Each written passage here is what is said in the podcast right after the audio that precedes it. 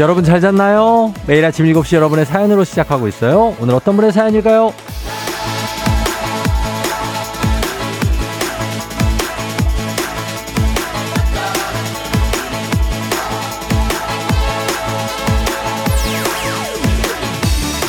유저77님, 초등 1학년 아들 소풍합니다.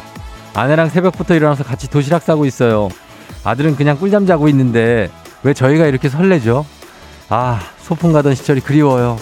저도 소풍 가고 싶어요, 쫑디.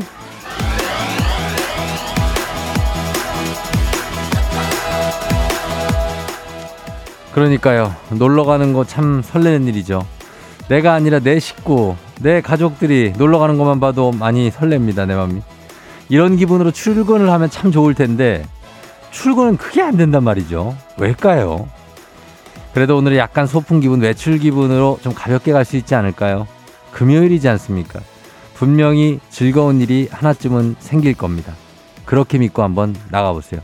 4월 14일 금요일, 당신의 모닝 파트너 조우종의 FM 대행진입니다. 4월 14일 금요일 89.1MHz 조우종의 FM 대행진. 오늘 첫 곡 SES의 Just Feeling으로 시작했습니다. 자, 오늘 보이는 라디오 유튜브 라이브로도 함께 할 수 있습니다. 생방송이니까요. 예, 그리고 보이는 라디오에는 현재 쫑디의 예전 젊은 시절이라고 하는데 뭐 지금도 뭐 젊지만 그래도 예전에 정말 풋내기 시절 모습이 나오고 있는데 아, 새롭네요. 예, 굉장합니다. 저 두꺼운 뿔테 안경을 왜 그렇게 즐겨 쓰고 다녔을까요? 되게 멋있게 생각했습니다. 아, 멋있다, 이게. 나는 지금 이 시대에 와서, 저게 굉장히 어떤 저런 느낌인지 몰랐는데, 그렇습니다. 당시에는 상당히 그래도 나름 유행했던, 그런 패션들, 느낌들, 예, 있습니다. 자, 보고 계시고, 요로 보내주시면 선물 드립니다, 여러분. 요거 보내주시면. 잘 찾아보면 찾을 수 있어요. 자, 그리고 오늘 오프닝의 주인공 유저77님, 한식의 새로운 품격 사홍원 협찬 제품 교환권 보내드릴게요. 전윤숙 씨, 쫑디 처음 출첵합니다. 워킹맘, 어제 당직 근무했어요. 피곤한데 그래도 얼마 전부터 시작한 콩으로 FM 댕진 들을 수 있어서 힘이 나네요. 쫑디의 목소리 들으며 퇴근 시간 맞이할게요. 신나는 음악 부탁드려요.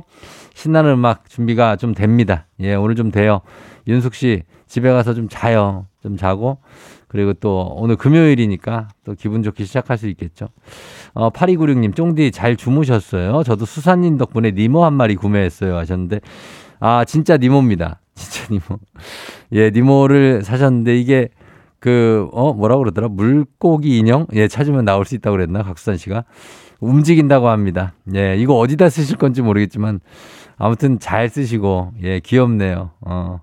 성진영 씨, 전 아침마다 커피 들고 FM 댕진으로 소풍 와요. 아, 이것도 좋네요. 예. 저희 이쪽으로 소풍 진짜 올 수 있습니다. 나중에 이제 날씨 진짜 괜찮아지면 오픈 스튜디오에도 올 수 있는데 뭐 좀 일찍 이른 시간이라 그렇지만 오시면 제가 환영해 드립니다. 0908님, 오늘은 와이프가 김밥을 싸줘서 소풍 가는 기분으로 출근하고 있습니다. 오늘 소풍 이야기가 소풍도 화이팅 하셨고요. 1785님도 안녕하세요 쫑디 아저씨, 저는 수원에 사는데 오늘 소풍 갑니다. 소풍 얘기가 나와서요. 그래요. 오늘 소풍 가는 분들도 꽤 있나 봐요.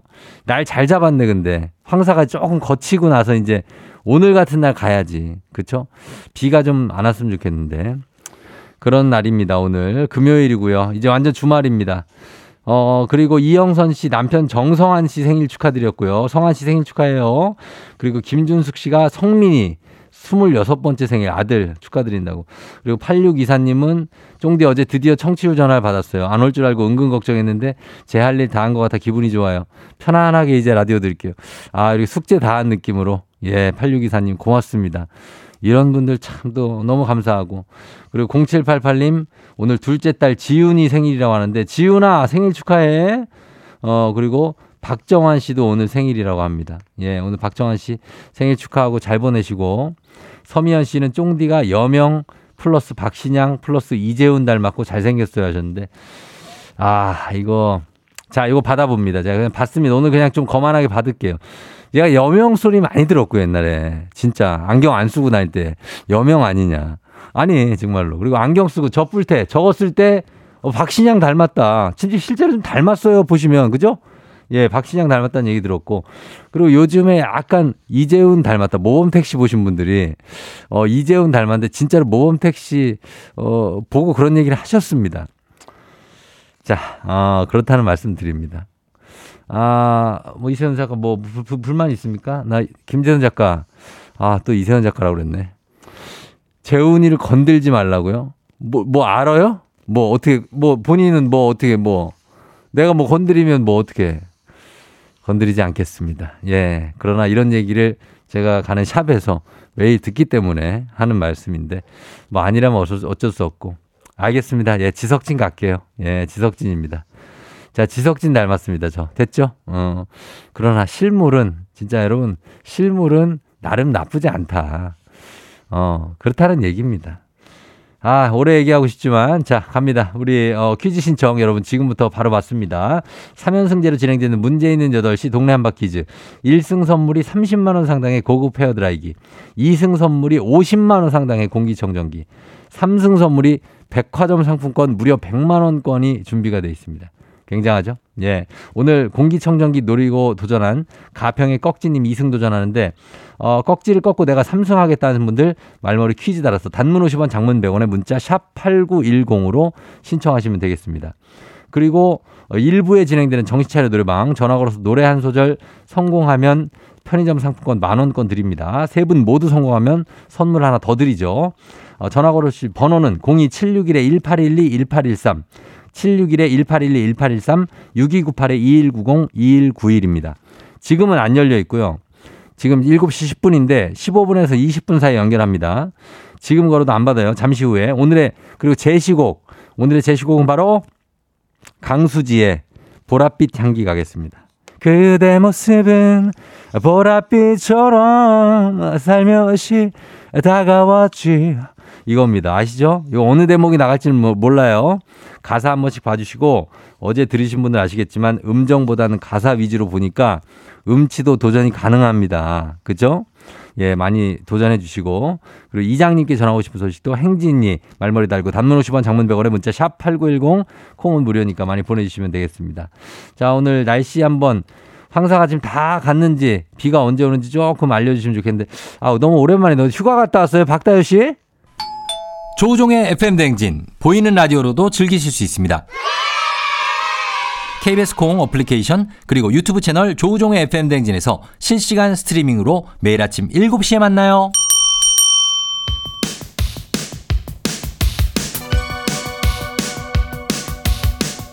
아하, 그런 일이, 아하, 그렇구나. 이어 DJ 정대 스파랑 함께 몰라도 좋고 알면 더 좋은 오늘의 뉴스 콕콕콕, 퀴즈 선물은 팡팡팡.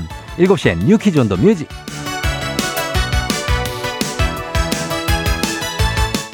뉴스퀴즈 음악 한 번에 챙겨보는 일석삼조의 시간, 오늘의 뉴퀴즈 바로 시작합니다.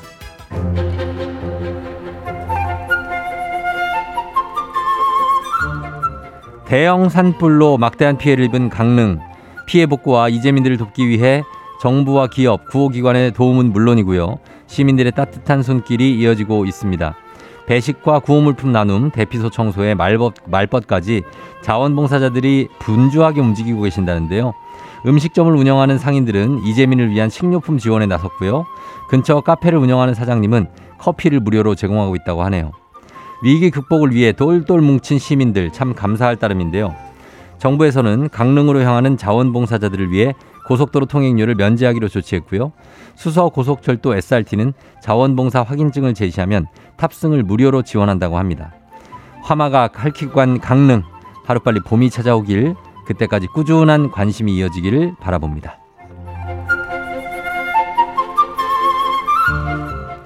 미국 환경보호청이 차량 배출 기준 강화안을 공개했는데요. 핵심 내용은 2027년부터 6년 동안 미국에서 차를 팔려면 이산화탄소 같은 온실가스 배출 허용량을 절반가량 줄이라는 겁니다. 이번에 발표된 기준은 여론 수렴을 거쳐 2달 뒤에 확정된다는데요. 만약 이렇게 되면 미국에서 팔리는 차 3대 중에 2대가 전기차가 될 전망입니다. 이 기준을 충족하는 대안은 전기차밖에 없기 때문에 전기차 보급이 대폭 늘어날 수밖에 없다는 건데요. 미 환경당국은 2032년 신차의 67%가 전기차가 될 거라 전망했는데요. 이제 본격적인 전기차 시대로 성큼 다가서는 걸까요? 이번 발표가 글로벌 자동차 업계에 어떤 파장을 미칠지 관심이 쏠립니다. 자, 여기서 문제입니다. 우리 가족 깨끗한 물 닥터피엘 협찬 7시에 뉴퀴즈 오늘의 문제 나갑니다. 내연 기관차 대신 전기 모터를 사용해 운동 에너지를 얻는 자동차로 배터리에 저장된 전력으로 모터를 회전해 주행하는 자동차. 미래에 떠오르는 친환경 교통수단인 이것은 무엇일까요? 보기 드립니다. 1번 양탄자, 2번 전기차, 3번 타임머신. 청취율 조사 기간을 맞아서 저희가 평소에 2배입니다. 정답자 10분 추첨해서 커피 한 잔 아니고 커피 2잔 그리고 케이크 세트까지 해서 세트 쿠폰 모바일로 바로 보내드리겠습니다. 모바일 쿠폰이니까 정답은 문자로만 받을게요. 정답 아시는 분들 음악 듣는 동안 단문 50원, 장문 100원, 문자 샵 8910으로 정답 보내주시면 됩니다. 저희 음악 들으면서 여러분 정답 받아볼게요. FX, 일렉트릭 샥.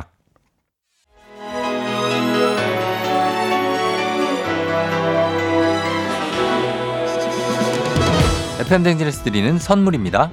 이너뷰티 브랜드 올린아이비에서 아기 피부 어린 콜라겐, 아름다운 식탁 창조 주비푸드에서 자연에서 갈아 만든 생와사비, 판촉물의 모든 것 유닉스 글로벌에서 아놀드 파마 우산 세트, 한식의 새로운 품격 사홍원에서 간식 세트, 메디컬 스킨케어 브랜드 DMS에서 코르테 화장품 세트, 갈배 사이다로 속 시원하게 음료, 첼로 사진 예술원에서 가족사진 촬영권, 천연 화장품 봉프레에서 모바일 상품 교환권, 아름다운 비주얼 아비주에서 뷰티 상품권, 에브리바디 엑센코리아에서 블루투스 이어폰, 소온 아이산 세차 독일 소낙스에서 에어컨 히터 살균 탈취 제품, 판촉물 전문 그룹 기프코, 기프코에서 KF94 마스크, 주식회사 산과드레에서 한줌견과 선물 세트, 하남 동래복국에서 밀키트 복요리 3종 세트, 블라인드의 모든 것 월드블라인드에서 교환권, 여 에스더 박사의 에스더 포뮬러에서 글루타치온 필름, 제부도 하늘길 서해랑에서 해상 케이블카 탑승권, 당신의 일상을 새롭게 신일전자에서 공기청정기,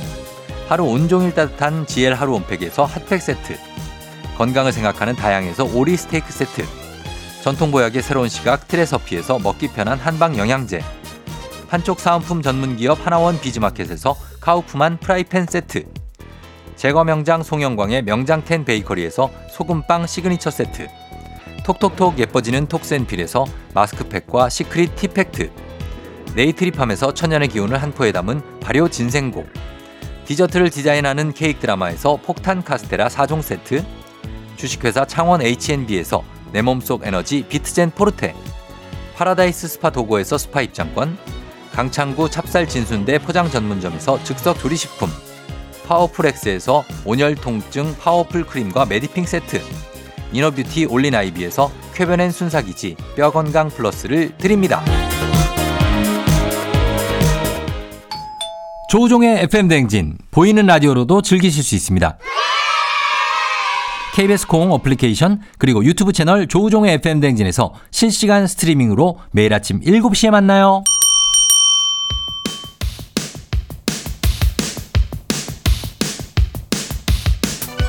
일곱 시에 뉴 퀴즈 온 더 뮤직. 자, 오늘의 퀴즈 정답 발표합니다. 전기가 미래 친환경 교통수단, 전기가 동력인 자동차.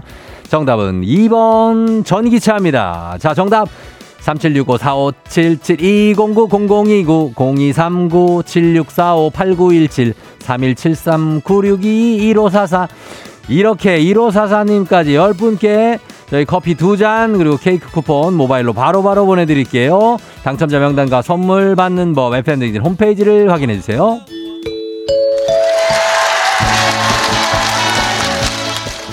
노래 한 소절로 정신을 확 깨우는 아침 정신 차려 노래방.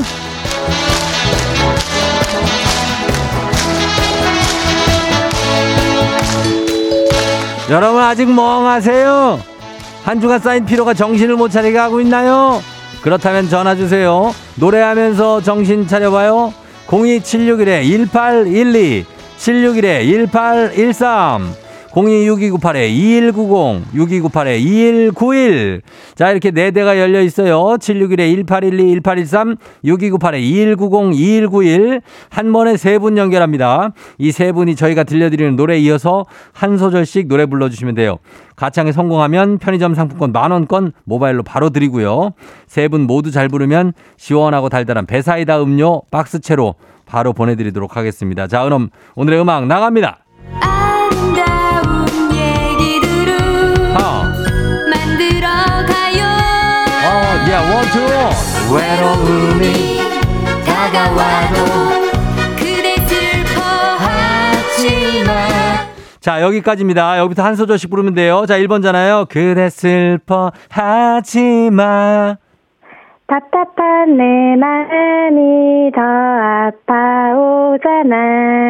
아주 좋았어요. 자, 아파오잖아. 아파오잖아. 다음 2번잖아요. 길을 걷다 그렇지. 마주치는 오케이. 많은 사람들 중에. 잘했어요. 자, 많은 사람들 중에. 자, 3번. 그대 나에게 사랑을 건네준 사람. 야, 성공! 완벽합니다. 퍼펙트하게 오늘 성공입니다. 잘 불렀어요. 오늘 너무너무 잘했어요. 여러분 전화 끊지 마시고 작가님한테 전화번호 말씀해 주세요. 저희 선물 실시간으로 편의점 상품권 그리고 배사이다 음료 한 박스까지 보내드릴게요. 자, 원곡 듣고 오겠습니다. 강수지의 보랏빛 향기.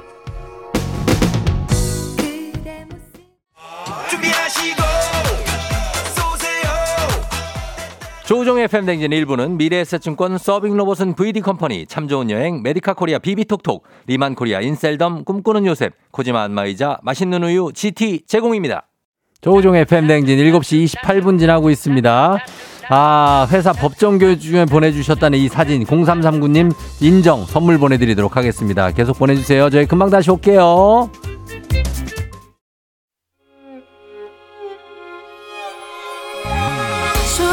나의 조정 나를 조정해줘 조우종 나의 조정 나를 조정해줘 하루의 시절 우종조가 간다 아침엔 모두 FM 대행진 기분 좋은 하루로 FM 대행진.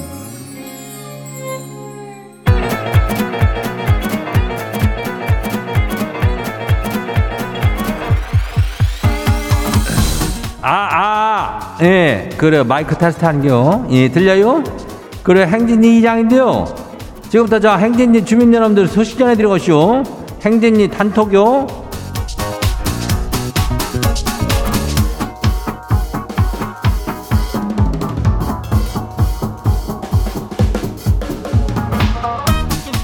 그래야 행진이 단톡 소식 다 들었쇼? 기저 8시에 하는 동네 한 바퀴지 말여. 거기 지금 선물이 1승 선물이 말이요. 30만원짜리 헤어 드라이기요. 그리고 2승 하면은 50만원짜리 공기, 저기, 청정기요. 그리고 3승 저기 하면은 백화점 상품권이 아주 100만원어치가 나가잖요. 예. 도합이 180만원어치요. 이게 그 청취율 조사기간이라서 그 업그레이드가 된 거잖요. 그러니까 이게 청취율 그 조사가 다음 주 월요일까지요. 예. 그러니까 그 이후에는 또 선물이 달라질 수 있는 것이죠. 그래서 지금 이장이 하려는 말은 저기 한 게 뭐냐면은 이때가 저기 해야 된다니 이때 그런 얘기요. 예. 이런 거 큰 거 걸어둘 때 이제 신청해가지고 퀴즈 풀고 또 선물 가져가야 하는데 이거를 왜 그러니까 오늘 좀 신청 안 하면 난대요. 예. 이왕이면 좋은 거 받아가면 좋으니까 예. 좋은 거 줄 때 얼른 받아가요. 말머리 퀴즈 달고 단문이 50원이 장문이 100원이 예. 문자가 샤프하고 8910이니까 이 짝으로 신청들 하면 돼요. 예, 그래요. 그리고 오늘 행진 사연적이한 우리 주민들한테는 KF94 마스크 세트 드려요. 예, 이거 써야 되죠? 그래요. 그럼 오늘 행진이 단톡 바로 한번 봐요. 첫 번째 거시기 봐요. 예, 황정은 주민요. 이장님 치는 딸이랑 놀이동산 가요. 기다리기 힘들다 금지, 다리 아프다 금지, 뭐 사달라 금지, 금지 사항을 여러 개 걸고 가긴 하는데 벌써 고생길이 훤해요. 그래도 간만에 동심 좀 느끼고 올게요. 그래야 놀이동산 이래비어는 육아 난이도 중에서는 최상급에 속하는 어떤 챌린지요. 여기를 이렇게 도전을 했는데 뭐 알면서도 가는 거 아니요? 힘들 거 알면서도 가는 거 아니요? 어? 이놈의 자식들하고 아주 그냥 재밌게라도 놀면 좋겠는데 뭐 아 이걸 탔는데 이거는 별로 이거는 재미가 없었다 뭐 이런 소리 하면 또 아니 그냥 확 그냥 내가 예 아무튼 잘 갔다 와요. 다음 봐요. 두 번째 것이 봐요. 박영민 주민요. 이장님 지인이 괜찮은 사람이 있으면 소개를 해달라고 그러더니 언제 소개해 줄 거냐고 자꾸 재촉을 하네요. 아, 여러모로 소개해주면 안 될 것 같은데 이럴 때 정중하게 거절한 법 뭐래요? 어떻게 안 된다고 해야 되죠? 이장님 도와줘요. 이거는 뭐 우리가 뭐 무조건 뭐 이렇게 뭐 부하 직원이나 아니면은 뭐 그렇다고 해서 막 소개팅을 해줘야 되는 것도 아니고 그 지인이라 그래가지고 또 해줘야 되는 거 가지고 내가 마음이 동해야 해주는 거지 뭐 억지로 해줄 수는 없는 것이지. 그리고 네가 괜찮아 해주지 야 너 같은 애들한테 내가 왜 해주겠냐 이런 생각을 하고 있는 거 아니요. 예. 그럼 그냥 슬쩍슬쩍 돌아가요. 내가 막 아는 사람이 몇 명 안 되는데 아유 또 뭐 이번 남친이 있다 그러네요. 뭐 이런 식으로 좀 얘기해갖고 그 순간 애드립이요. 그죠? 예, 다음 봐요. 5841 주민요. 이장님 여러 번 겪어도 부모님의 부부싸움은 적응이 영 안 되네요. 아 시작은 되게 사소한 거였더군요. 아 칫솔을 살균기에 넣어라 왜 안 넣냐 이 문제로 시작을 했는데 언성이 저기 하더니 아, 형제 각방까지 가시는데 냉전이 5일 차요. 두 분 빨리 좀 화해하시라고 좀 말씀 좀 해줘요. 이거래 비하는 내가 화해하라고 말한다고 좀 화해해야 좀 이장이 말하면 좀 화해를 좋은 말로 할 때 좀 했으면 안 되겠나? 이거 칫솔을 뭐 살균기에 넣을 때도 있고 깜빡하면은 못 넣을 때도 있는 거지. 그게 뭐 이렇게 목숨 걸고 싸울 문제요? 예. 그거 부부간에는 저기 비슷할 수가 없고 차이가 있는겨. 다 이해를 해야 돼요. 그 화해해요. 그리고 다음 봐요. 문효진 주민요. 이장님 쫑디 회사에서 5월 체육대회라는데요. 체육대회 명칭을 정하려고 그러는데 도대체 마땅한 명칭이 생각이 안 나요. 1분기를 잘 마무리하고 2분기 잘해 나가자는 뜻이 담겼으면 하고 단합된 체육대회 이름을 이장님이 좀 정해자. 아니 뭐 이제는 뭐 단합대회 이름까지 내가 뭐 어떻게 정하는겨. 5월에 하면은 무슨 대회인데 그 회사가 어딘지 좀 알아야지 내가 좀 하디. 아휴 우리 문효진 주민 참 저기하네요. 예, 이거는 내가 뭐 어떻게 할 수가 없지만은 잘 한번 생각해봐요. 그리고 나한테 예시를 몇 개 보내면 내가 골라줄게요. 다음 봐요. 어부바 주민 마지막이요. 이장님 전 아침으로 시리얼을 먹거든요. 보통 시리얼 먹을 때 국그릇으로 한가득 쏟아서 먹잖아요. 아니 어제 시리얼 정량이 어떻게 되나 급 궁금해져가지고 알아봤는데 시상에 종이컵 3분의 2만큼이라는 거요. 아 이게 말이 되는 거요? 그걸 배가 차냐고요. 이장도 숱하게 그 저기 미국 저기서 하는 드라마나 뭐 영화 봤지만은 시리얼을 이 종이컵 3분의 2만큼 담아서 먹는 미국 사람은 한 명도 못 봐시오. 예? 아니 뭐 대접도 뭐 냉면 대접 같은 데다 이렇게 담아갖고 퍽퍽 퍼먹던디 그거를 누가 이거 정량을 이런 식으로 정한겨? 말도 안 되는 얘기요. 예. 어부바 주민은 그냥 원래 먹던 대로 그냥 먹자고요. 그래요. 오늘 소개된 행진이 가족들한테는 KF94 마스크 세트 이거 챙겨드려요. 예. 요 행진이 단톡 매일 열리니까 행진이 가족들한테 알려주실 분 정보나 뭐 소식 있으면은 이거 전해주면 돼. 시리얼은 그거는 이장은 많이는 안 먹지. 옛날에는 참 좋아했는데 시리얼 먹을 때는 그래도 많이는 먹지 마요. 너무 많이 먹으면 좀 안 좋으니까 좀 싱거운 걸로 드시면 돼요. 한데 행진이 말머리 행진이 달고 보내주면 돼요. 단문이 50원이 장문이 100원이 예, 문자가 샤프고 8910이니까 요걸로 보내주면 돼요. 그리고 콩은 무료죠. 그리고 일단 노래 우리 듣고 올게요.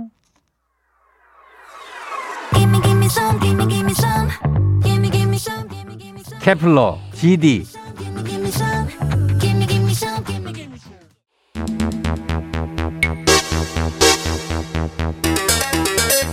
청취율 조사기간 특집 쫑디를 찾아라. 전국 각지 맛집 간판 홍보물에 보이는 쫑디를 찾아 사진을 찍어 보내주세요. 단문 50원 장문 100원 문자 샵 8910 생방송 중에 사진 보내주신 분들 추첨을 통해 선물 드립니다. 쫑디 많이 찾아서 많이 참여해주세요.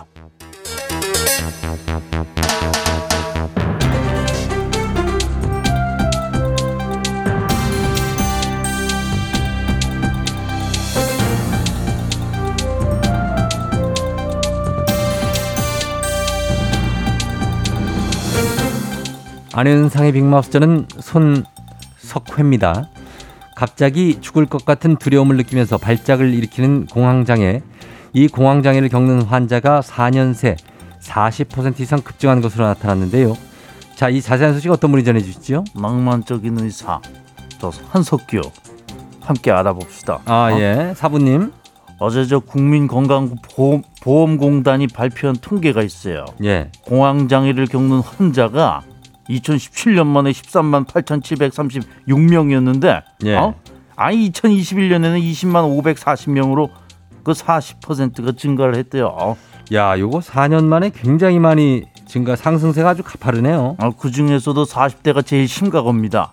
어? 나 40대인데. 제, 저도 그렇지요. 어, 연령대를 보면 저 40대가 23.4%로 제일 많아요. 예. 그 뒤로는 이제 저 50대, 30대, 20대, 6, 7, 80대 순인데 남자든 여자든 저 40대가 공황장애 환자가 제일로 많다고요. 예, 이거 뭐 내가 공황장애인지 아닌지 모르는 분들까지 치면은 굉장히 많을 텐데요.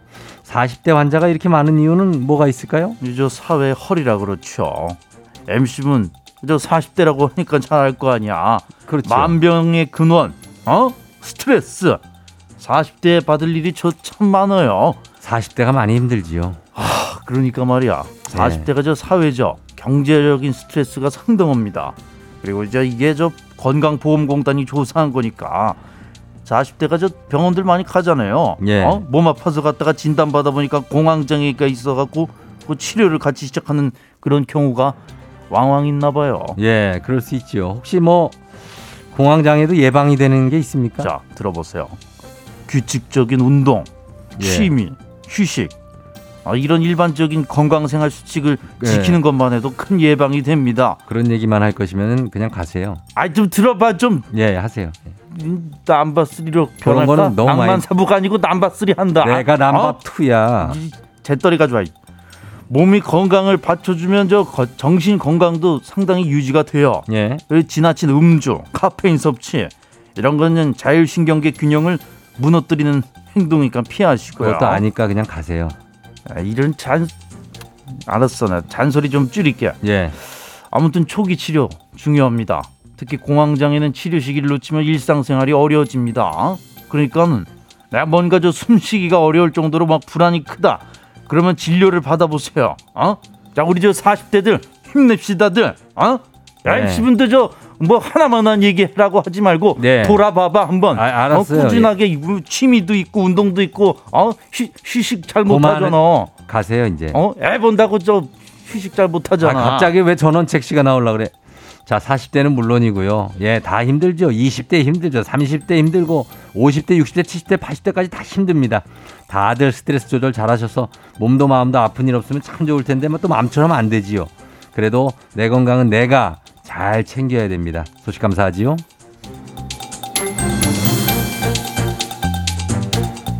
다음 소식입니다. 어제 오전 북한이 탄도미사일을 발사했는데요. 이 직후에 일본에서 큰 혼란이 벌어졌다고요? 이거 어떤 일인지 어떤 분이 전해주시지요? 안녕들아오. 나 하얼빈에서 온 장첸이요. 좀 믿을만한 분을 보내주시지 왜? 예보라. 예. 내 어째 못 믿니? 아니요, 뭐 그건 아닙니다. 나한테 돈 빌렸니? 아닙니다. 근데 이거 내용 말이야. 예. 우리가 뭐 이런 것까지 알아야 되니 싶을 수 있어. 근데 옆집이니까 영 신경 안 쓸 수도 없고. 그렇지요. 끝까지 안 가니. 그래서 내가 알아봤어. 예. 그럼 어떤 내용이신지 좀 말씀을. 예. 어제 오전에 북한이 그 미사일을 쐈다 이 말이야. 근데 홋카이도가 뒤집어졌지 않니? 예, 바로 옆이긴 합니다만은 그게 뒤집어지기까지 할 일일 수도 뭐 있긴 있습니다만은 우리가 자주 일어난 일에 약간 둔감해져서 그렇지 사실 우리나라는 휴전국이니까요. 뭐 어떻게 거기 홋카이도가 뒤집어진 거지요? 그 미사일이 홋카이도 근처에 떨어질 거라면서 일본이 그쪽에 경보를 발령했다야. 예. 오전 7시 55분에 항공, 선박, 열차 다 중단이 되고 출근 등교하던 주민들은 다 대피를 시켰다네. 아, 그 뒤집어진 건 맞군요. 근데 어제 오전에 그 별일 없지 않았습니까? 미사일이 일본에 피해를 주진 않았고 바다에 떨어지지 않았습니까? 그래. 저쪽. 나한테도 저쪽인 거. 아무튼 예. 8시 20분쯤에 경보를 해제했다 한다. 그 주민들이 상당히 놀랐겠네요. 그러니까는 불만이 쏟아지고 있지 않겠니? 예. 이게 작년 10월에 북한 미사일이 일본 상공 지나갔다. 근데 경보가 지나기 1분 전에 올린 거이. 이야, 참 빨리도 올린다.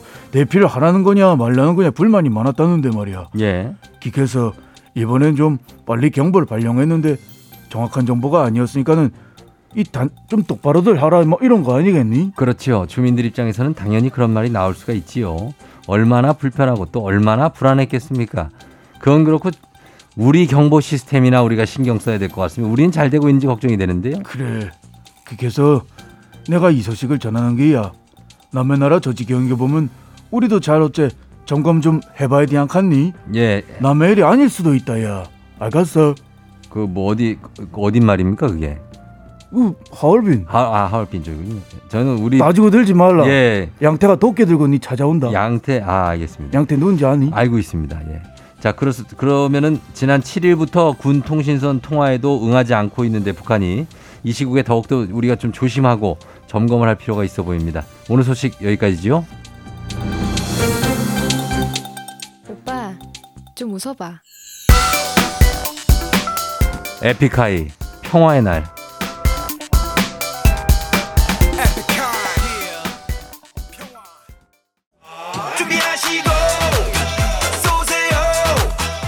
조우종의 FM 대행진 2부는 고려기프트, 일양약품, 큰맘 할매 순댓국, 파워펌프, 펄세스, 세라젬 제공입니다.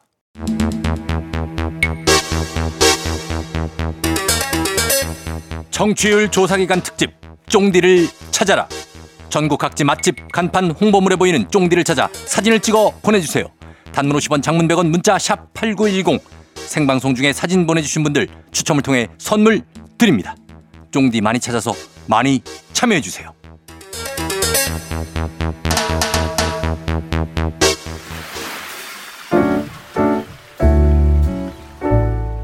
마음의 소리.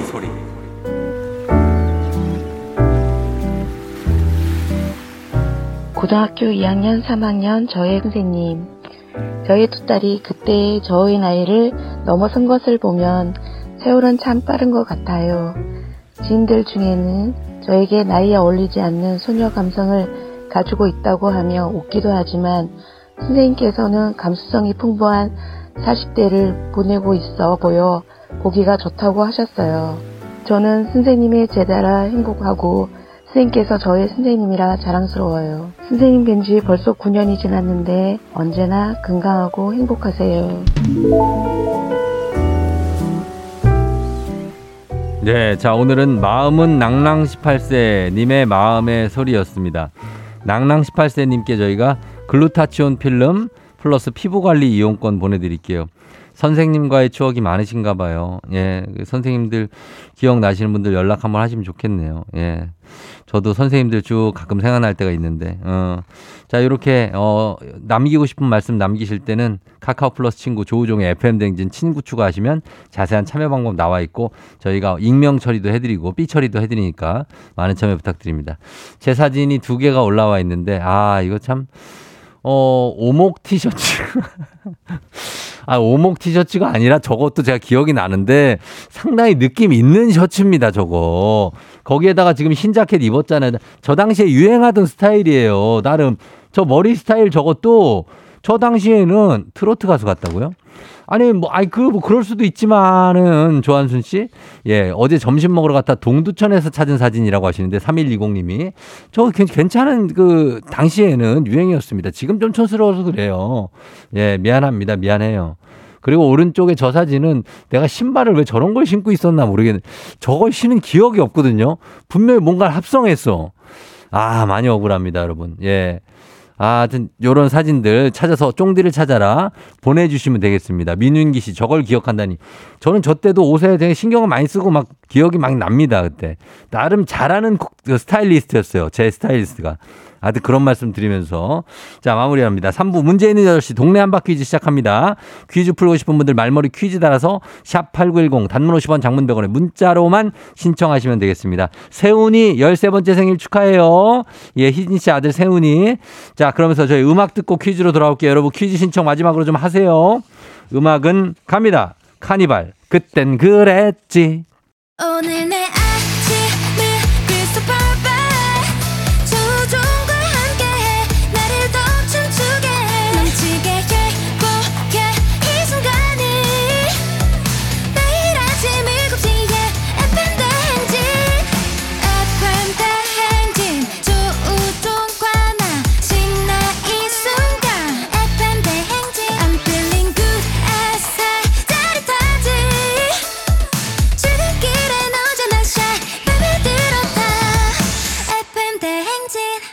조우종의 FM 대행진.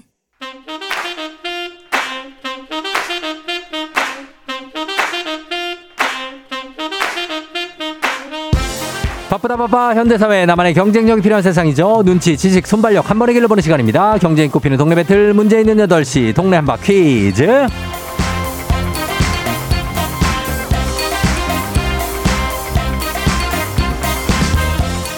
시드니로 가는 가장 쉬운 선택 티웨이 항공협찬. 문제 있는 8시 청취자 퀴즈 배틀 동네 한바 퀴즈.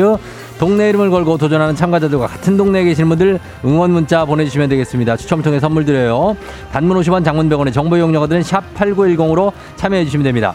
문제는 하나, 동대표는 둘, 구호를 먼저 외치는 분이 먼저 답을 외칠 수 있고요. 틀리면 인사 없이 10,000원짜리 편의점 상품권과 함께 안녕.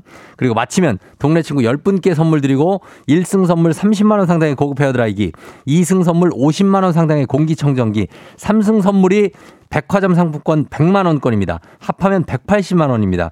이걸 3승하시면 가져갈 수 있어요. 자, 그러니까 계속해서 1승하면 2승, 2승하면 3승, 계속 도전 가능한 내일 퀴즈 참여권까지 드리게 되는 동네 한바 퀴즈. 자, 오늘은 2승에 도전하는 가평의 꺽지님 먼저 연결해 보도록 하겠습니다. 만나봅니다. 안녕하세요. 쫑디 안녕하세요. 예, 어제 어떤 청취자분이 네네네. 꺽지님이 혹시 민물어종 연구하시는 분 아니냐고 물었는데 혹시 어떤 일 하고 계신지 여쭤봐도 됩니까? 아, 네. 저는 지금 주류 회사에 근무하고 있고요. 예. 예, 꺽지는 어렸을 때 시골이다 보니까 예, 여름에 늘 개울에서 자꾸 놀던 거라 대충 시골에 대해서는 알고 있습니다. 아, 그래서 이제 가평에 물이 맑으니까. 네네. 아, 그래서 알고 계시다고 합니다. 주류 회사 쪽에 계시다고 합니다. 예, 그래. 어제 승리하고 주변 반응이 어땠어요? 아, 일부러 예. 안 알렸습니다. 아무한테도 안 알렸어요? 네네네. 아, 저희 와이프는 아는데요. 예. 네, 주변에는 많이 안 알렸습니다. 아내가 뭐래요? 아내도 주변이에요. 아내가 네, 눈물을 흘리려고 막 너무 감격했습니다. 지어내신 거 아니에요 혹시? 아, 정말 지어낸 거 아니고요. 진짜예요? 네네. 감격했다. 그럼 오늘 2승 하시면 진짜 우시겠네요 오늘은. 그러게요. 저도 왜 우는지는 몰랐는데 예. 이런 뭐 용기를 냈는데 너무 멋있다고. 맞아, 맞아. 이런데 도전하는 용기가 멋있는 거죠 진짜. 네네네. 예, 맞습니다. 그러면은 우리 꺽지님 잠깐만 기다려주시고 오늘 2승 한번 잘 한번 도전해 보십시오. 네, 오늘도 화이팅하겠습니다. 예, 자 9139님 도전자입니다.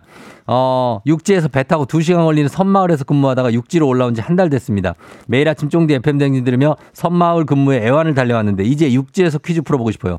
자, 육지로 올라오신 9139님 안녕하세요. 안녕하세요 쫑디. 예, 우리 한번 저 소개 한번 부탁드릴게요. 어느 동네 누구신지.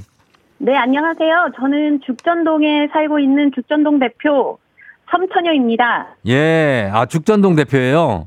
네. 그래 근처 도시, 완전 도시로 올라오셨네, 섬에서. 네, 네 맞습니다. 제가 섬마을에서의 그 무료한 그 삶의 애환을 쫑비의 FM 대행진 들으면서 예, 아니, 정말 이겨냈는데. 네. 그 섬마을이 어디인데요? 어느 섬? 아, 섬마을이. 예. 보령에서 들어가는 외연도라는 곳입니다. 아, 진짜? 네. 거기에서 무슨 근무를 하셨어요?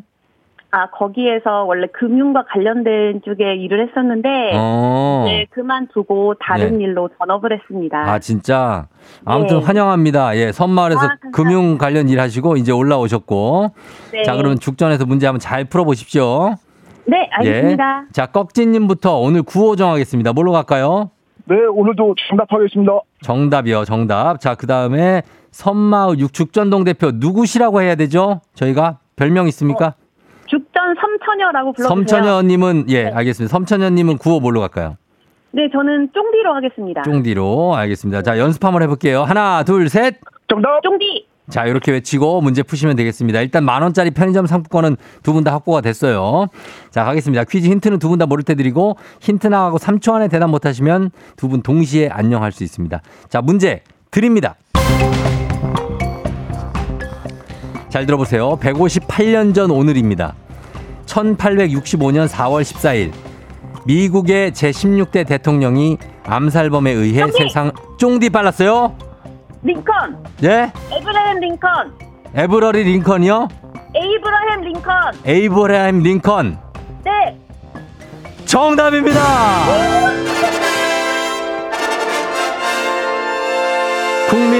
국민을 위한 정치를 주장했던 이 사람 바로 에이브라햄 링컨입니다. 자, 정답 섬천현님 맞춰주셨습니다. 네? 축하해요. 아, 감사합니다.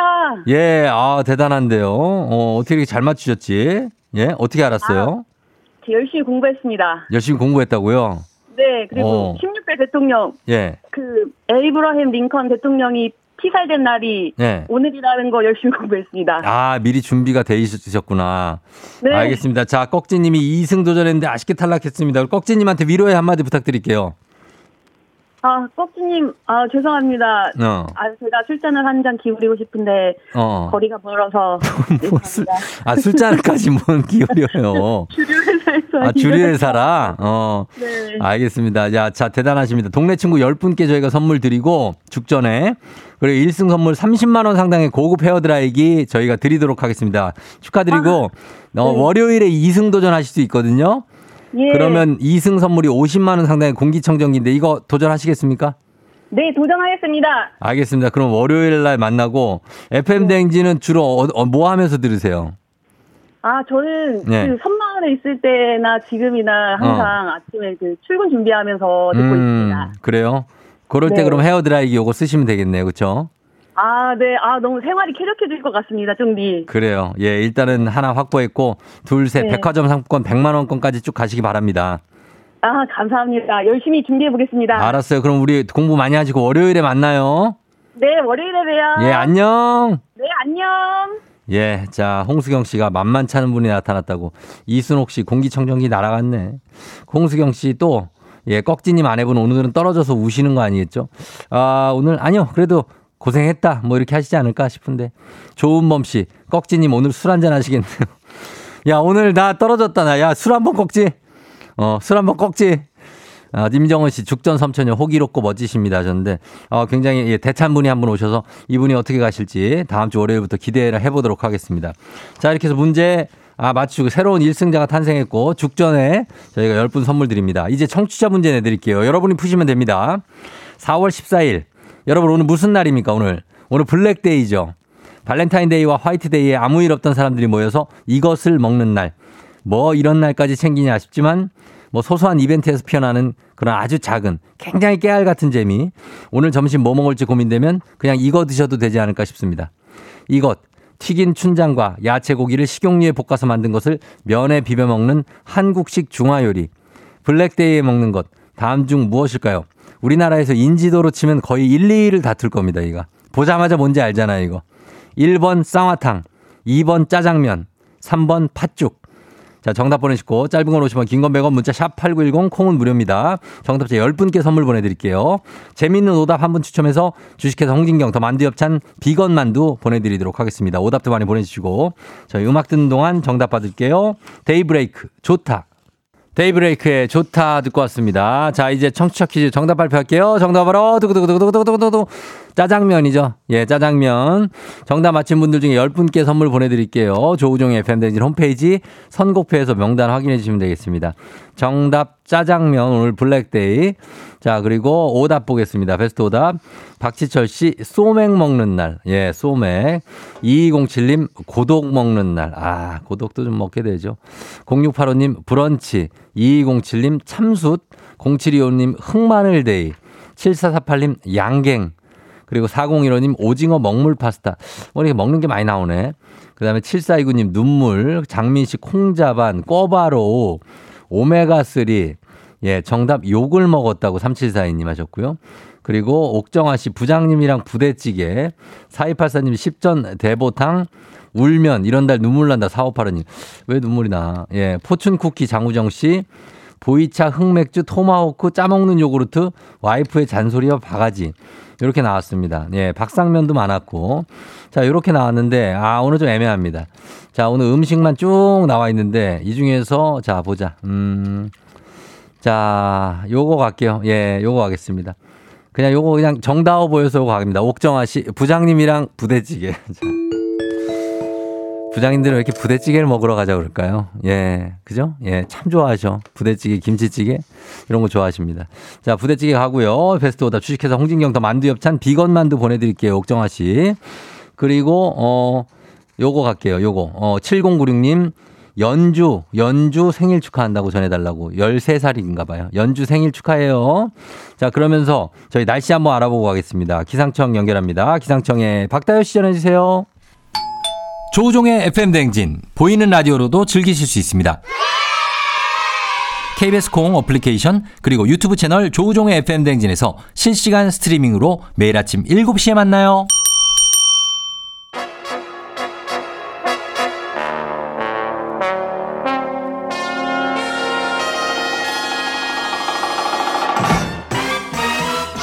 간추린 모닝뉴스 KBS의 김준범 블리블리 기자와 함께하면 김준범 기자.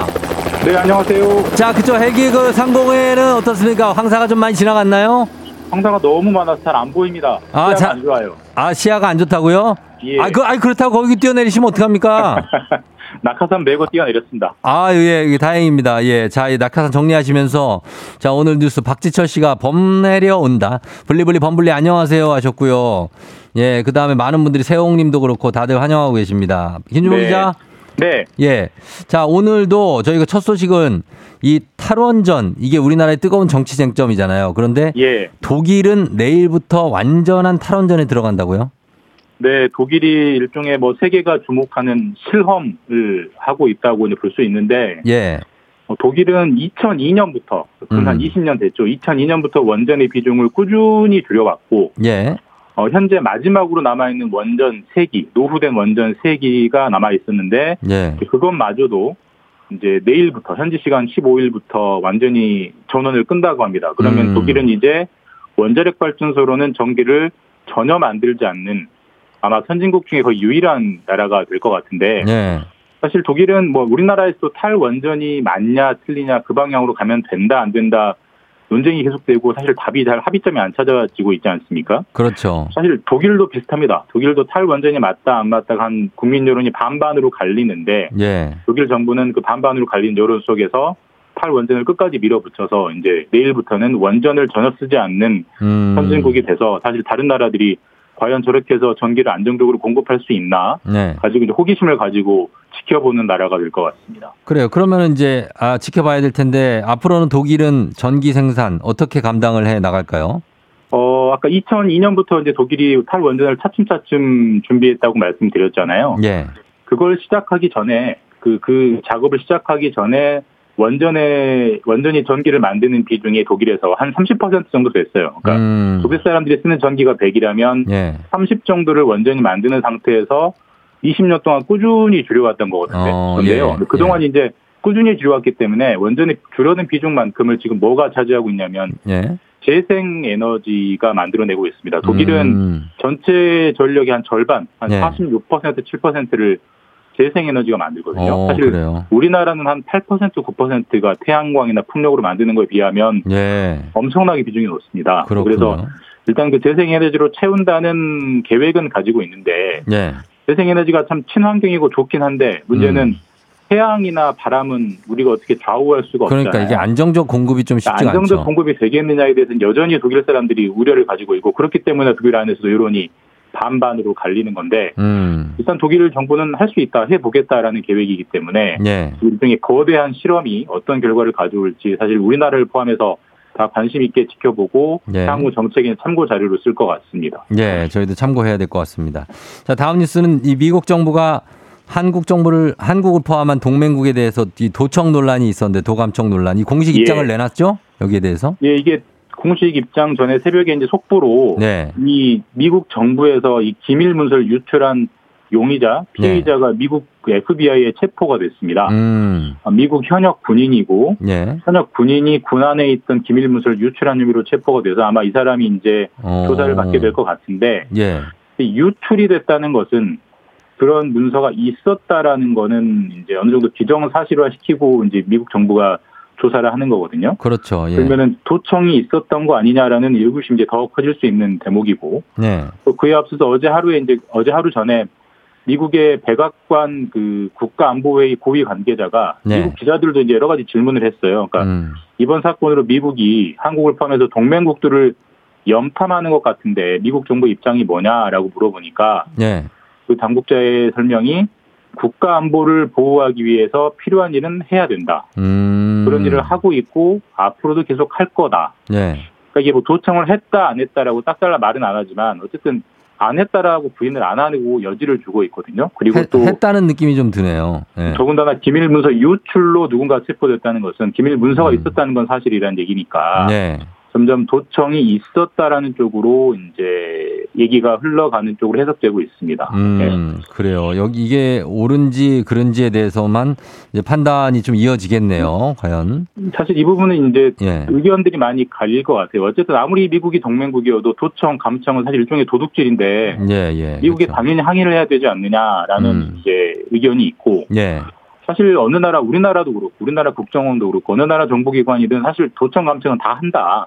사실 뒤에서 몰래 하는 건데 그게 이번에 우연하게 드러났을 뿐이기 때문에 그거를 굳이 시끄럽게 해가지고 미국과 사이가 나빠질 필요가 있느냐 뭐 이런 견해도 팽팽하게 우리나라 여야에서 부딪히기 때문에 예. 사실 이 문제는 우리나라 국회에서도 점점 논란이 될 것 같고 사실 우리나라 정부는 도청이 없었다라고 초반에 딱 잘라 선을 그어버렸었거든요. 그런데 그러니까. 지금 미국에서 나오는 소식은 약간 다른 뉘앙스이기 때문에 더 논란이 커질 것 같긴 합니다. 맞습니다. 예, 자, 이 소식이었고 그리고 동물병원 이 진료비 소식인데 동물병원 예. 진료비가 10% 정도 낮아질 것 같다고요?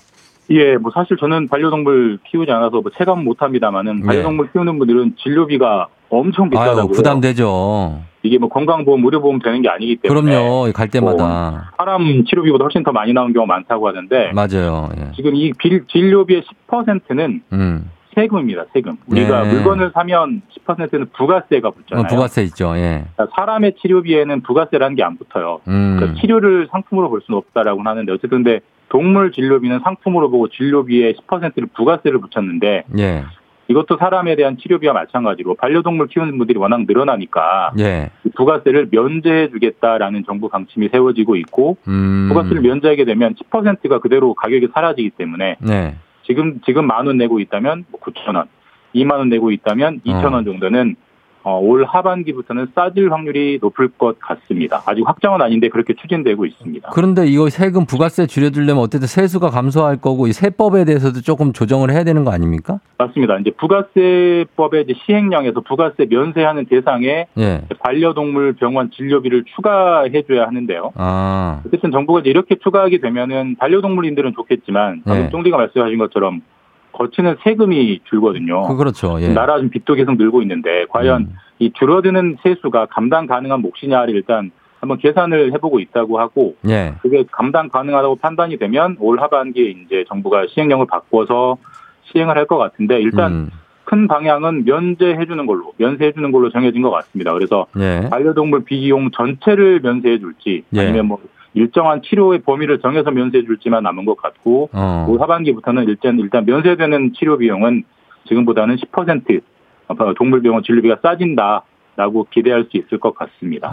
그래서 일단 뭐 세법도 조정을 해서 이렇게 부가세를 좀 제외할 의향이 강력하게 있는 거네요. 일단 정부는 일단 그렇게 가겠다라고 계획을 밝히고 있습니다. 알겠습니다. 참고하시기 바랍니다. 자, 지금까지 김준범 기자와 함께했습니다. 고맙습니다. 네, 주말 잘 보내십시오. 예. 준비하시고 쏘세요. 조우종의 FM 대행진 3부는 미래에셋증권 지벤컴퍼니웨어, 금성침대, 리만코리아 인셀덤, 르노코리아 자동차, 프리미엄 소파의 기준 에싸, 종근당 건강, 땅스부대찌개, 천지교과서 밀크티, 맛있는 우유 GT 제공입니다.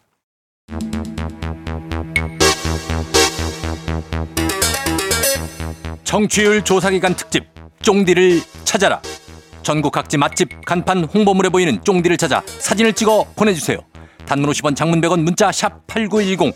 생방송 중에 사진 보내주신 분들 추첨을 통해 선물 드립니다. 쫑디 많이 찾아서 많이 참여해주세요. 자, 잠시 후 4부의 북스타그램 오늘 책 여러분 기대하셔도 좋습니다. 정말 관심 있는 책으로 돌아왔으니까요. 다시 한번 여러분 돌아올게요. 기분 좋은 바람에 진해지는 feeling 들리는 목소리에 설레는 good morning 너에게 하루 더 다가가는 기분이 어쩐지 이젠 정말 꽤 괜찮은 feeling yeah. 매일 아침 조우종의 FM 대행진.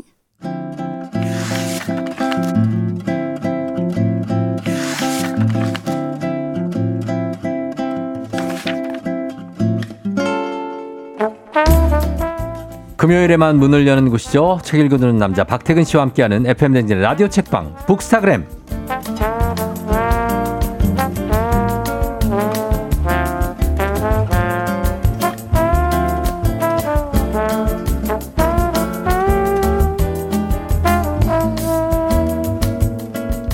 이겨내기 어려울 것 같았던 독서 권태기를 극복하게 해주실 분, 안 읽더라도 일단 책을 사고 싶게 만드는 남자, 책 이야기꾼 박태근 본부장님 어서 오세요. 네, 안녕하세요. 박태근입니다. 예, 반갑습니다. 책 읽어주는 스윗남 박태근 본부장 우종바라기님이 어서 오시라고 하셨습니다.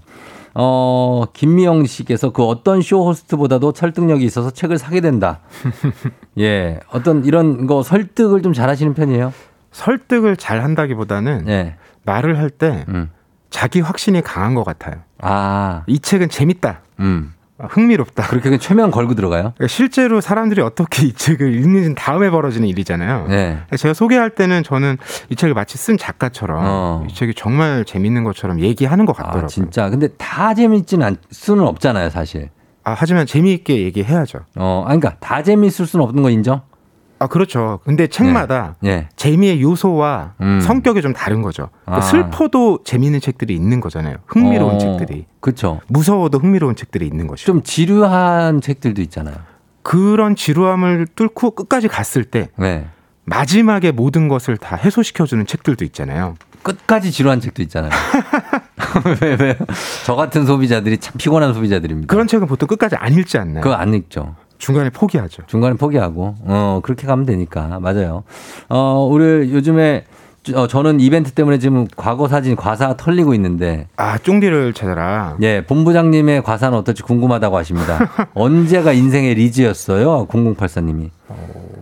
네. 저는 인생이 언젠가 지금이라고 하지 말고 언제가 전성기였냐고 물어보면 예. 늘 고등학생 때 하남 살던 때. 그렇죠. 경기도 하남에서 거기에서 남한 고등학교를 다닐 때였는데. 아.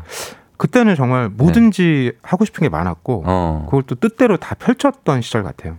그래요? 그러니까 지금은 어른이 되면 네. 아, 요거는 여기까지밖에 안 되겠지? 이런 걸 제약을 두잖아요. 네. 그때는 그런 게 없었던 것 같아요. 내가 세상의 주인처럼. 하고 싶은 건 다 했어요? 그랬던 것 같아요. 학교에서 좀 약간 문제가 많았겠네요. 아, 가끔 갈등과 어려움들이 있었는데 저는 즐거웠다. 아, 그래요? 네. 고등학생도 자제할 건 자제해야 되거든요.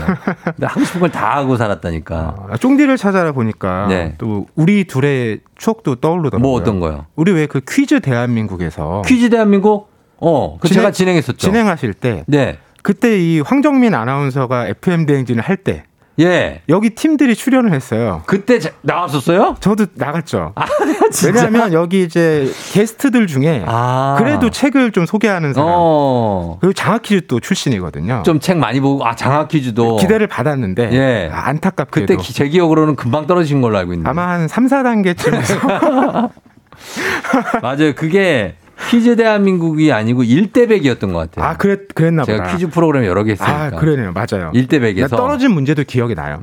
그 석굴암의 네. 그 손 모습 있죠, 모양. 아, 그 모양이. 이거 맞추는 거였어요. 아, 어려운 문제였다. 네.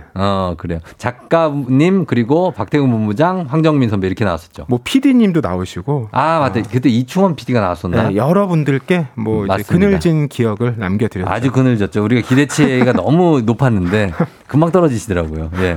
자, 아무튼 그랬고, 오늘, 지금 이런 얘기 할 때가 아닌 게, 오늘 이 책이 굉장히 재밌습니다. 이 책은 저는 재밌는 거는 재밌다고 하잖아요. 네. 예, 따분한 건 따분하다고 합니다. 이 책은 진짜로 재밌는 책이라 요거 소개해드리고 오늘 책도 선물로 준비를 하겠습니다.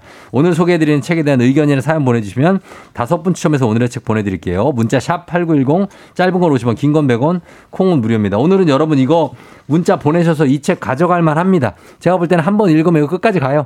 예, 이거 진짜 확신하고 제목만으로도 궁금증을 자아내는 그런 책입니다. 제목이 알래스카 한의원이에요. 그렇습니다. 상당히 뭐라고 해야 될까요?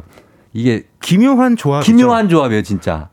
알래스카만 해도 좀 우리가 알지 못하는 공간인데 거기에 한의원이 있다? 그게 진짜 신기해요, 제목이. 맞아요. 저도 제목만 보고 호기심을 가졌는데 네.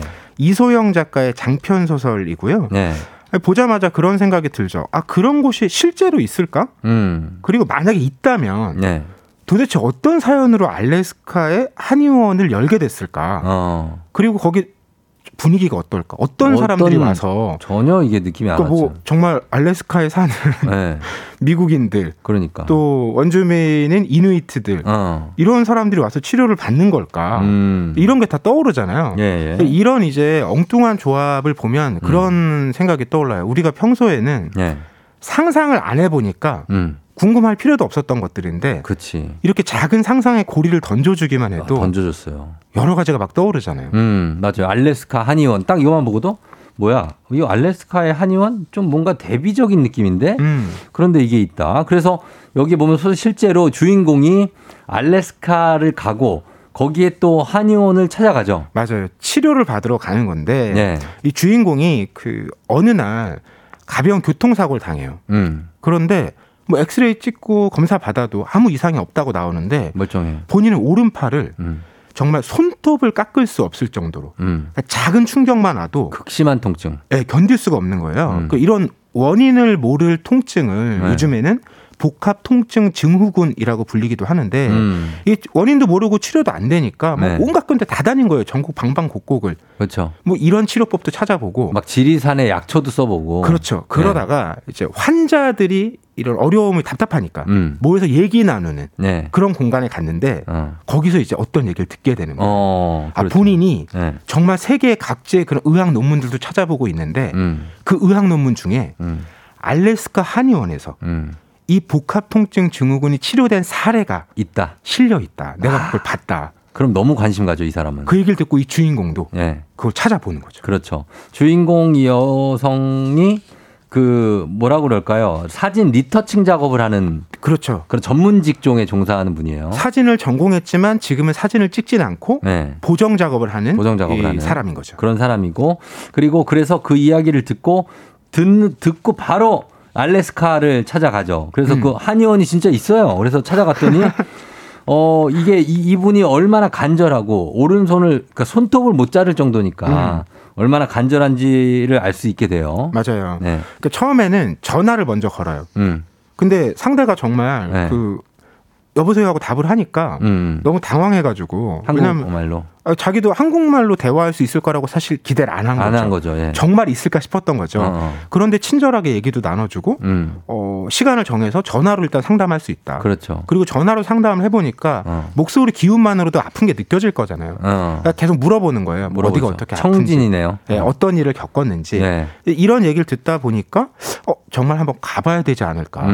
그래서 남은 돈을 끌어모아서 네. 그러니까 있던 재산도 그 치료 받으려고 다 썼던 거예요. 치료비 약값 뭐 좋은 거 사는데 다 쓴 거죠. 네, 이제 방도 빼고 이제 모든 마지막 희망을 걸고 네. 알래스카에 갔다 올 수 있는 왕복 비행기 표를 끊는 거죠. 일단 끊고 미국 비자 신청해서 그렇죠. 갑니다. 그래갖고 거기 진짜 알래스카에 떠나서 그 한의원을 찾아가. 여기가 알래스카하고 우리하고 시차가 좀 있죠. 그렇죠. 좀 있는데요. 이게 그 시차라는 키워드가 네. 이 책에서 중요하게 다뤄져요. 아주 중요하죠. 왜냐하면 그 알래스카로 떠나기 전에 짐을 쌀 거잖아요. 근데 거기 중요한 두 가지 물건이 있는데 하나는 카메라예요. 네. 그러니까 아까도 말씀드렸듯이 사진을 전공했지만 지금은 사진을 찍지 않고 있는 사람. 오른손이 쓸 수가 없어. 네. 네. 그리고 이제 사진 리터칭이라는 직업도 좀 네. 의미가 있어요. 그 리터칭이라는 게 막 좋게 우리가 뽀샵질이란 얘기하는데 네. 그렇게만 만드는 게 아니라 그렇게 보기 좋게 하면서도 원래 찍은 사람의 의도는 남겨야 되잖아요. 그렇죠. 예를 들면 우리가 상처를 치유하는 것도 어떤 고통을 없애는 것도 맞는데 그렇다고 내가 그 과정을 인생에서 완전히 없는 것처럼 지우는 건 아니잖아요. 그 과정을 내가 겪었기 때문에 성장하게 되는 부분도 있고 네. 새롭게 알게 되는 부분들도 있는 거잖아요. 그럼요. 이런 게 또 직업하고도 연결이 되는데 그 카메라 말고 하나 더 챙긴 게 뭐냐면 동화책이에요. 동화책? 그 동화책의 제목이 바로 네. 시차유령. 시차유령. 맞아요. 예. 그래서 알래스카까지 동화책과 이걸 챙기고 뭐 다른 짐도 챙기고 알래스카 일단 춥잖아요, 느낌이. 그래서 엄청 춥죠. 막 패딩도 챙기고 막 아이젠 이런 것도 챙겨가지고 가는데 근데 알래스카 한의원에 가서 거기서 어느 정도 치료가 진전이 되는 거죠? 그렇죠. 이 사람이? 예, 직접 만났더니 예. 막 문진을 하잖아요. 근데 요즘에 이 주인공이 자꾸 헛것을 보는 거예요. 또 유령 같은 존재가 어떤 여자애가 나타나죠. 네, 나랑 대화를 하는데. 네. 근데 정말 처음엔 정말 그 사람인 줄 알았는데 지나고 보면 없으니까 유령 아닌가. 갑자기 없어지고. 네, 그런데 이 한의사가 네. 한의사 이름이 고담입니다. 고담이에요, 맞아요. 그 배트맨이 나오는 고담 시티 할 때 고담인데 예. 이런 얘기를 하는 거예요. 그 유령은 당신의 신장에서 나온 혼백이다. 그게 무슨 소리야? 이렇게 얘기했더니 아 그게 아니고 우리 오장육부에는 다 감정이 있다는 거예요. 그렇지. 간에는 분노가 있고 폐에는 슬픔이 있고 신장에는 두려움과 공포가 있는데 지금 그 두려움과 공포 때문에 그 신장에 있는 혼백이 나와서 당신과 얘기를 하는 거다. 아. 그리고 이제 하나씩 이제 풀어갈 수 있는 치유법들을 알려주고 약도 처방해 주는데 다행히 처방을 받고 나서는 정말 그 사고 이후에 숙면을 한 번도 취하지 못했는데 아파서 6시간의 숙면을 취했고 또 이 한의사가 굉장히 사려 깊어요. 다음날 아침에 일어났더니 그 모텔에서 그 조식을 제공해 주는 거예요. 밥을 줘. 저는 조식 신청 안 했는데요 라고 하니까 그 한의사가 보내줬다는 거예요. 왜 보내줬느냐. 끼니를 제대로 챙기지 않고 그러니까 몸이 이제 균형을 잡아야 그렇죠. 치유가 되는 거잖아요. 그것도 치료다. 맞아요. 그런 것까지 챙겨주는 사람이었던 거죠. 챙겨주는 사람이고 예 그리고 이 주인공 여자는 어쨌든 진통제랑 수면제를 막 거의 털어놓을 정도로 맞아요. 굉장히 고통에 시달리고 잠을 거의 한두 시간도 제대로 못 자는 그런 분인데 여기 와서 일단은 6시간을 한번 잤어요. 그게 이제 완치된 건 아닙니다. 여기서부터 본격적으로 이제 알래스카 얘기가 시작되는데 그러면서 여러 주인공이 나오고 이 치료를 위해서 과연 이게 치료가 될지 여기서 엄청난 많은 사건들이 발생하게 되죠. 그러니까 이제 치료 받으면 한달락 이야기가 끝날 것 같잖아요. 여기서 시작이죠. 여기서. 이제부터가 알래스카의 온갖 이야기가 펼쳐지는데 근데 이 공간이 갖고 있는 그 미지의 땅이잖아요. 그러니까 알래스카 가서 이제 알래스카 왔더니 너무 추워요 이러면 여긴 진짜 알래스카가 아닙니다. 사람들 이런 얘기를 엄청 하는 거예요. 맞아, 맞아. 앵커리지나 뭐 이 한의원이 있는 호머나 이런 데는 그래도 도시인 도시다. 거예요. 저 위에 가야 진짜 알래스카라는 거죠. 그리고 그런 얘기를 하는 거예요. 아, 저 여기서 정말 치료될 수 있을까요? 이렇게 물었더니 그건 알래스카만 알겠지.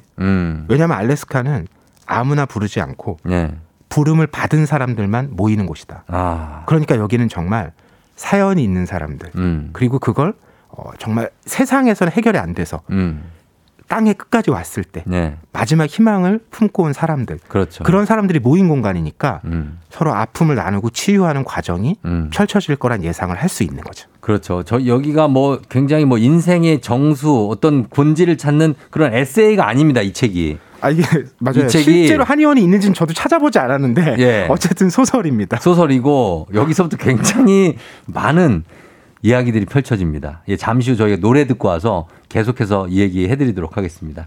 루시, 히어로. 자, 루시의 히어로 듣고 왔습니다. 자, 여러분 이제 모이세요. 계속해서 얘기해드리겠습니다.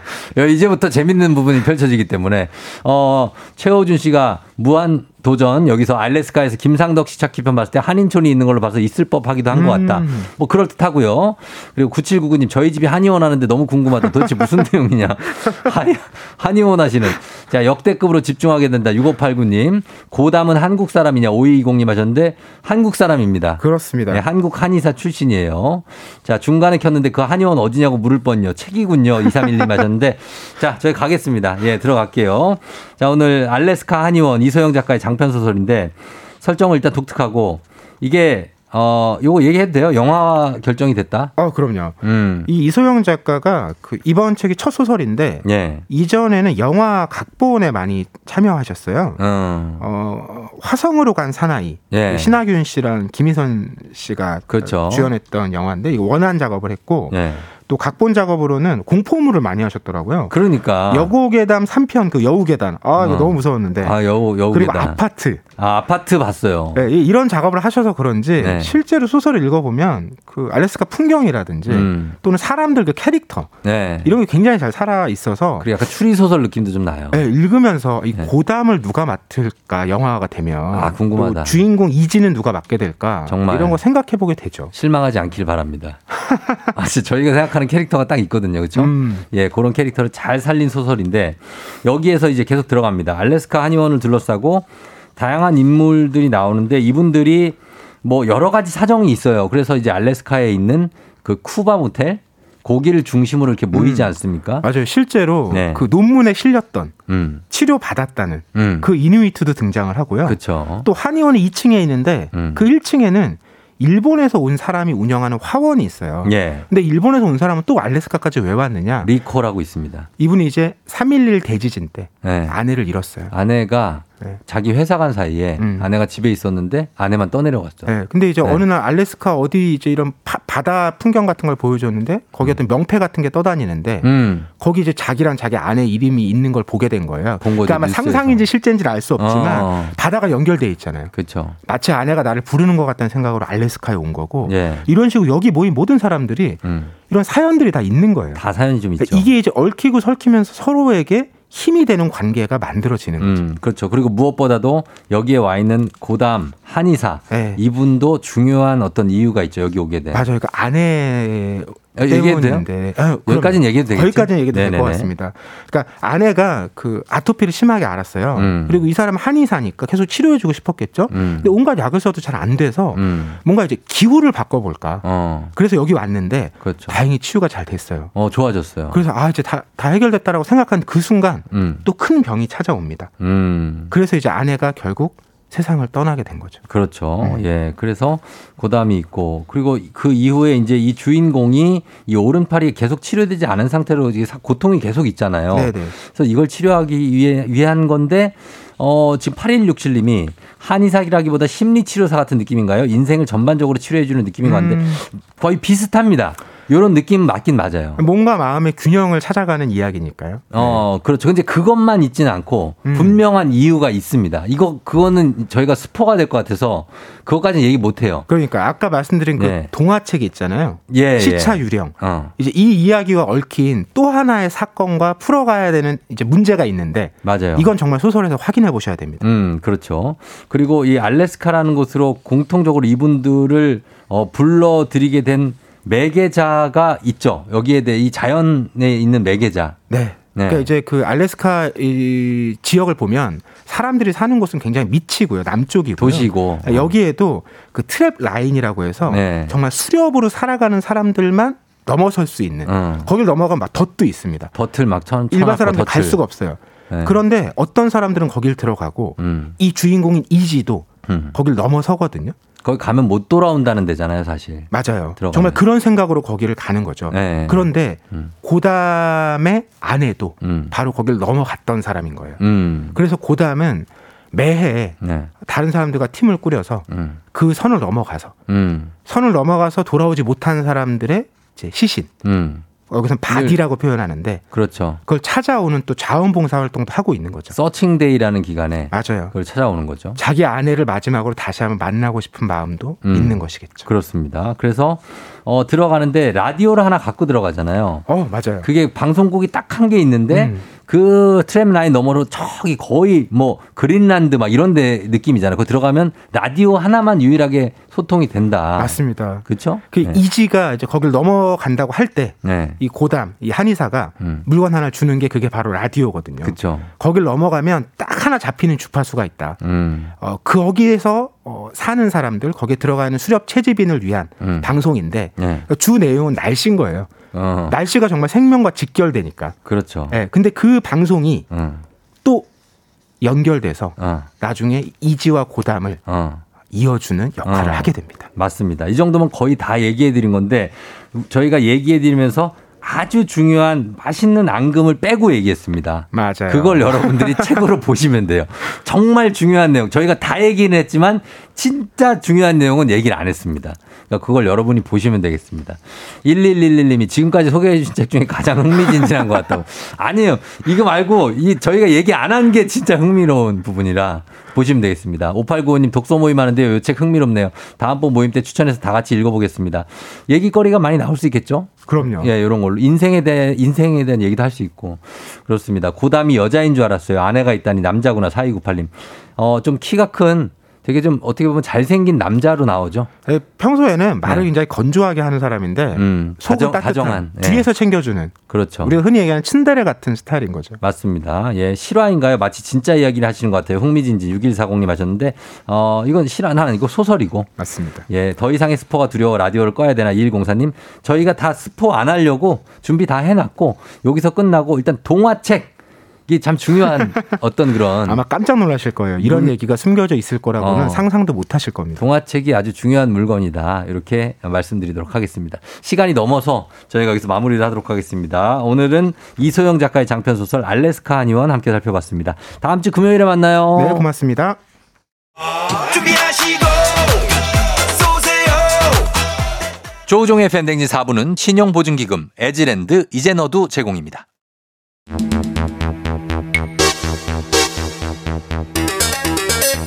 청취율 조사기간 특집 쫑디를 찾아라. 전국 각지 맛집 간판 홍보물에 보이는 쫑디를 찾아 사진을 찍어 보내주세요. 단문 50원, 장문 100원, 문자 샵 8910. 생방송 중에 사진 보내주신 분들 추첨을 통해 선물 드립니다. 쫑디 많이 찾아서 많이 참여해주세요.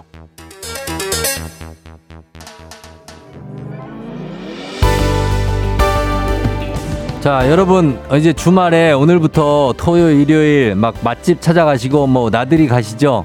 그러다 보면 식당에 꼭 거기서 안 먹어도 제 사진 붙어있는 데 있습니다. 그거 찍어서 단문 50원, 장문 100원 샵 8910으로 보내주시면 저희 선물 나갑니다.